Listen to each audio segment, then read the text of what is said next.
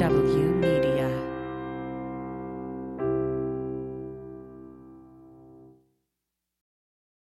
Hi, thank you for listening to OK OK So from Sean Barton, our second weekly show brought to you by From the Bunker. And if you like this show but don't like commercials like this one, you can get this show one day earlier and commercial free for just $3 a month at patreon.com slash from the bunker. The $3 include our usual From the Bunker podcast with the additional 10 to 15 minutes after the end tagline and this show commercial free. Now on with OK OK So. Hi there, this is Sean Barton with OK, OK So. Where am I this week? I am in Wenatchee, Washington, or as some people might say, Wanachichi. It's Wenatchee. Anyway,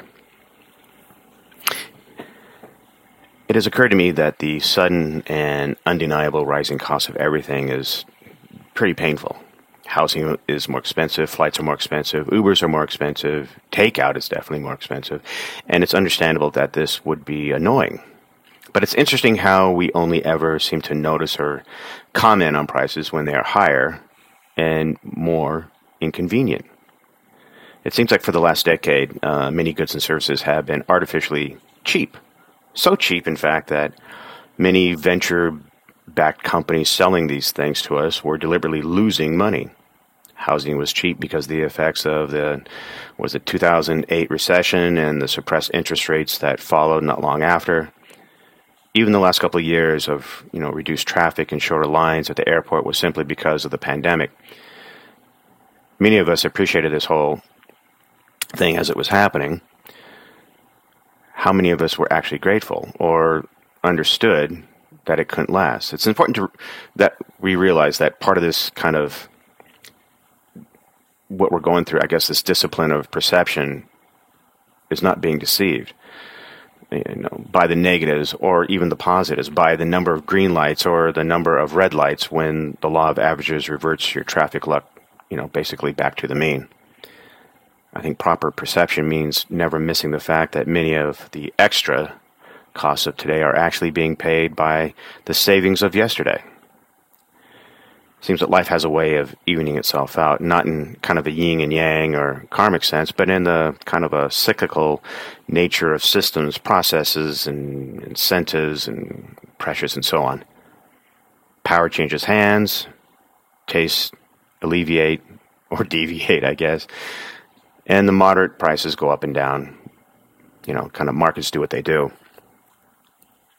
Perspective helps, you know, you notice these cycles and not be spun around by them, or rather be spun around by the opinions about them. It's our opinions about these things, the good and the bad. As, you know, we've heard many people, both on the religious, the political, or even, you know, the neighborhood wise men or wise women would say, that upset us. And those are the only things that we can actually control. And that's where I want to talk about control. So, trying to control our lives puts us in a position of failure before we actually even start. And it causes endless unnecessary pain and suffering. Taking charge of our lives means owning our lives and having a responsibility to our lives.